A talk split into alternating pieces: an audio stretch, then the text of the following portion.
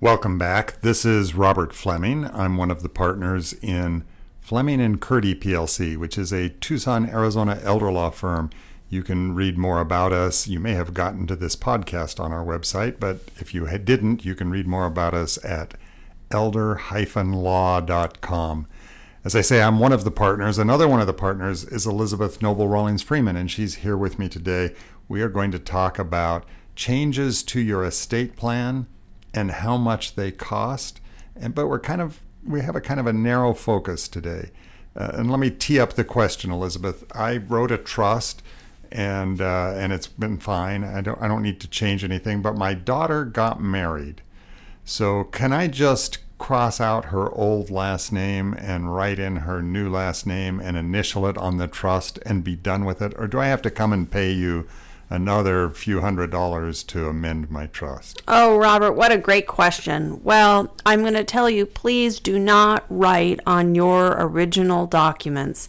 I, I know that many people understand the change that they're making is very simple, but the reality is is that by writing on top of by making the edits to your original documents, you can create some confusion and problem later. So I'd rather you just call me, say, Elizabeth, I need to talk. This is what's happened.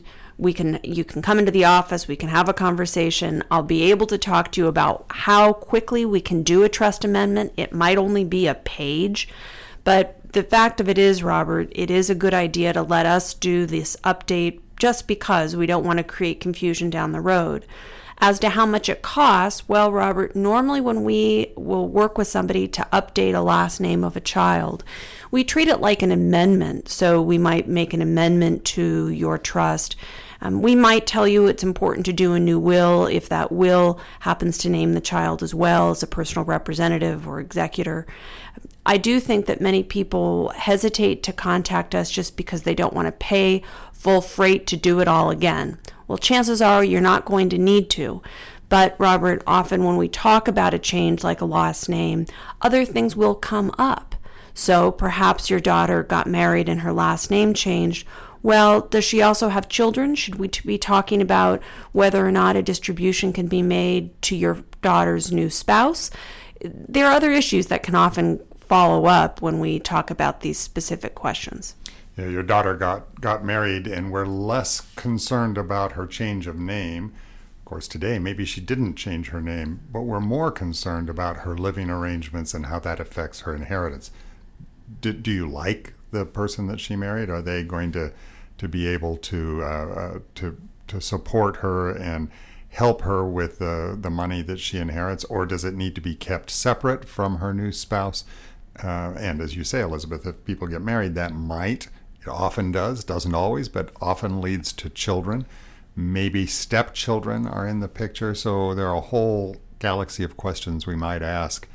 Um, it's more than just updating her name. And truth be told, if your daughter changed her last name, getting married, getting divorced, or just deciding to go by a different name, uh, that probably all by itself doesn't require any change at all because we can figure out who she is. Right, Robert. All we're going to be asking for is a copy of a marriage license or some kind of a legal document that shows the name change. And so, oftentimes, if somebody wants to come in and, and they're really concerned about the last name and that change, we can find ways to either delay the change or talk to you about it so it seems a little more approachable. But please don't write on your own documents. It, it really does create, even if it's in pencil, this, this creates problems. When, uh, when I did my trust, and I'm now playing the client again, when I did my trust five years ago, uh, I owned a home up in the foothills and I've since downsized. I've moved into a condo. And so, do I need to update my trust to reflect my new address? Good question, Robert. The answer to that question is no. However, if you specifically address the home where you're living, where you were living at the time, for instance, you decided to make that a specific gift to a child or relative or somebody else, and now you no longer have that home, then we need to make sure that we've addressed what's going to happen. Is that gift going to lapse or does that apply to another residence?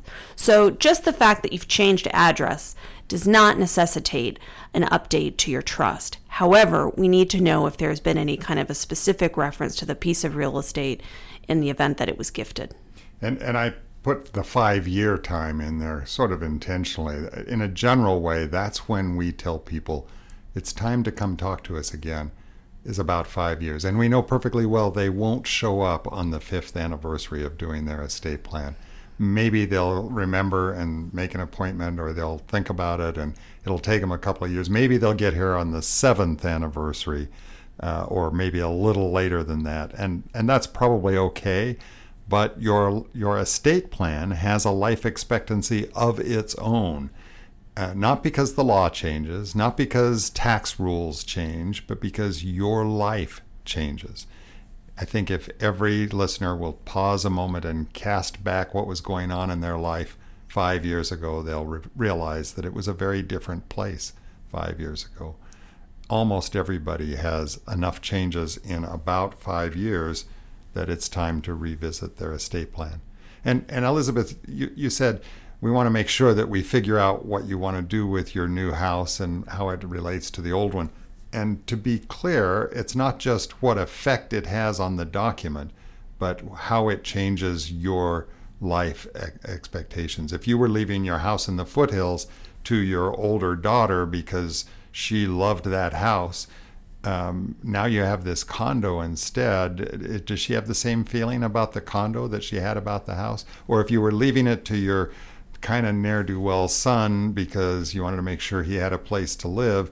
Do you still want to make sure he has a condo to live in, or does that change the change the mix? So it's a it's a question not just of making sure the documents are valid, but figuring out how your life has changed since the last time we saw you.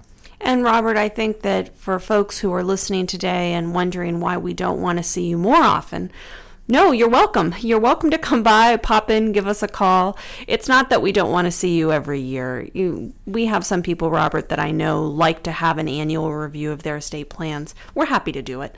It's it's certainly a conversation that we can have with you whenever the time feels right. We just want to make sure that those of you who are listening and wondering what the normal time frame is, that five to seven year time frame is what what I would say is normally the the time frame for an update, but I have a lot of people, Robert, who are saying, well, I, I do like checking in every year. That's fine with us. Please feel free. We'll probably ask you some questions, give you some homework, have you think about have you think about any changes in your life. It will be that, you know, we got to know what you own. Have you changed your accounts? Have you purchased a new residence? Did you did you change jobs? Do you have a new 401k? So, when we do talk to people about their estate plans and an update, we also are going to ask you for an updated inventory of your assets. So let me be the imaginary client again. Uh, when you did the trust and and will and powers of attorney, uh, I had all of my uh, all of my assets at one brokerage house and one bank. And now I've moved. I've gone to a different bank and a new broker. And the new broker, by the way, has told me I don't need to come back to you. I can just do beneficiary designations on all of the assets, and uh, and that'll save me some legal fees. So I guess I don't need to come see you anymore. Oh, Robert, you're breaking my heart. I'd love to see you again. The truth of it is is that I want to work together with your financial planner. I want to talk a little bit about the recommendations with the beneficiary designations. I want to talk about the impact that will have on your existing estate plan the truth of it is, Robert, we want to be a team with the other advisors and vendors who are in your circle, whether we're talking about your CPA, your financial advisor, whether we're talking to you about a business planner you may be working with or a consultant. The most important thing when we work with somebody on an update to an estate plan is making sure that things still jive. We want to make sure that the documents we did for you initially, any updates that are made, those are consistent with how the rest of your plan works. So, Robert, please just let me talk to your financial advisor. Let's talk as a group about how we can simplify updates, how we can reduce expenses for you. And you know, above all else, when people do change financial institutions or open new accounts, it's important to revisit whether the pay on death or transfer on death designation on the account is consistent with the rest of your plan. So it's not just the beneficiary designations we're talking about. The other reality that we deal with all the time is when we ask clients what their beneficiary designations say, about, I'm going to say 40% of the time, something a little bit less than half, they say, uh, good question. I don't actually remember for sure. And a little bit more than half of the time, they tell us absolutely certainly, oh, my wife is named as beneficiary. My, my children are named as, as equal beneficiaries, the three of them. And then when we actually see the beneficiary designation, that turns out not to be correct. Uh, not because people lie to us, not because they're stupid, but because it's not top of mind and it got changed once four years ago when you, I don't know what, what made you change it, but. Uh, but that bad holiday dinner. Yeah, maybe. Or the the new financial advisor who said, "Here, change it like this." And you don't remember that that happened and it now says something different than what you said, what you think it says. So we really need to see the beneficiary designations and correlate them with your estate plan. And over about a five to seven year period, guess what? Those things tend to drift apart. So once again, that turns out to be about the time we'd like to see you again. We don't need to see you because your daughter got married, but Mazel Tov. We don't need to see you because your son divorced the woman that, that you didn't like that well, and therefore you put his money in trust. Um, but if your life has changed, grandchildren, different in laws, uh, different mix of assets, different living arrangement, we need to see you. We'd love to see you. Please don't handwrite on the documents. Please, pretty please, don't handwrite on the documents. I had a client actually come in not too long ago uh, with copies all marked up and initialed. And they said, uh, I, I, took to, to heart what you said about not writing on the documents, so I wrote on the copies. This is fine, right? No, that's also not fine. Just come back and see us. We would look forward to seeing you, and we will be delighted to chat with you about how things are going in your in your life since the last time we saw you. I'm Robert Fleming, and I'm one of the partners at Fleming and Curti PLC, a Tucson, Arizona elder law firm. I'm chatting with Elizabeth Noble Rawlings Friman. You're listening to Elder Law Issues, our weekly podcast. Over a hundred episodes, and we are proud of it.